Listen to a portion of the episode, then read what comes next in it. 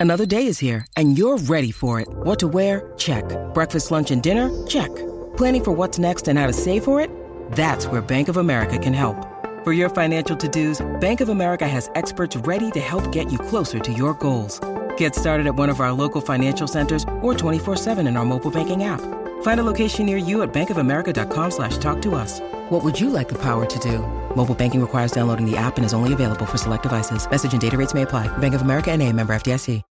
When you need mealtime inspiration, it's worth shopping Kroger, where you'll find over 30,000 mouthwatering choices that excite your inner foodie. And no matter what tasty choice you make, you'll enjoy our everyday low prices, plus extra ways to save, like digital coupons worth over $600 each week. You can also save up to $1 off per gallon at the pump with fuel points. More savings and more inspiring flavors make shopping Kroger worth it every time. Kroger, fresh for everyone. Fuel restrictions apply.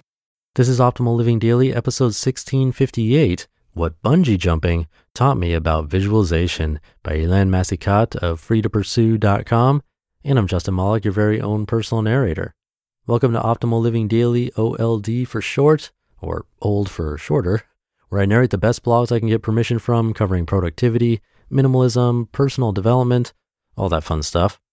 And with that, let's get right to it and start optimizing your life. What Bungee Jumping Taught Me About Visualization by Elaine Massicotte of freetopursue.com. It's 1.30 in the afternoon and the weather's perfect. The crew at Victoria Falls Bungee have just strapped me in and they've done all the necessary safety checks to ensure I'm good to go. They're now helping me move to the edge of the platform because my ankles are secured with tight straps around two thick layers of folded towels to protect my legs from the jarring they're about to receive. My toes are over the edge. I look out over the Zambezi River and then I hear it. Three, two, one, bungee. I jump off the platform with a grin on my face and start screaming, woohoo! I take it all in my initial weightlessness, my rate of acceleration, the beauty of the cliffside, the rushing water below, and finally the deceleration as the bungee saves me from a much shorter life than I would like. I bounce up and down another half dozen times before the experience comes to an end. It's the best $157 I've ever spent. But not just because of the bungee jump. What was even more valuable was the lesson I learned in preparing for this experience. One day earlier.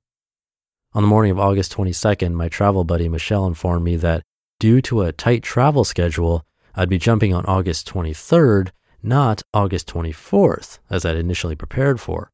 I didn't say anything at the time, but it didn't sit well with me at all.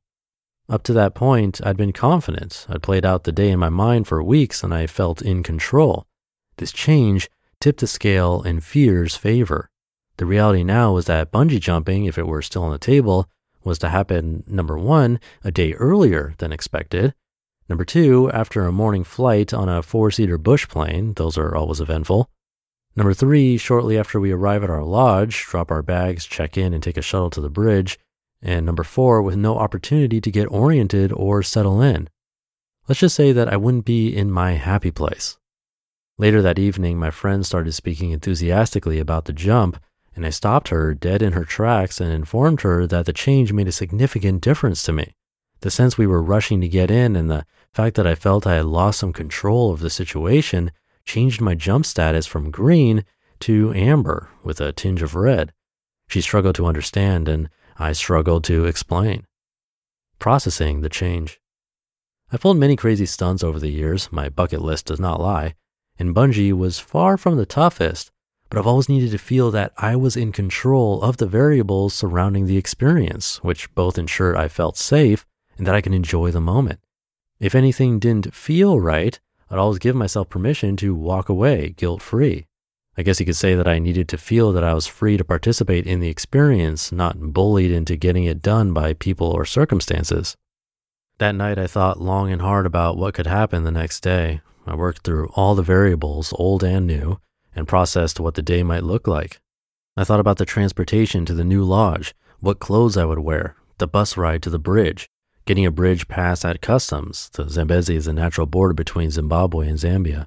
paying for the jump, and finally getting the gear on and everything involved in the jump itself the sights, the smells, the feel of the wind on my skin, the feeling of the harness, my heart rate. That thought process took the better part of an hour before falling asleep and an hour lying in bed the following morning. That mental preparation made the difference. There was a calmness about me that morning, and thankfully, Michelle did not bring up the jump.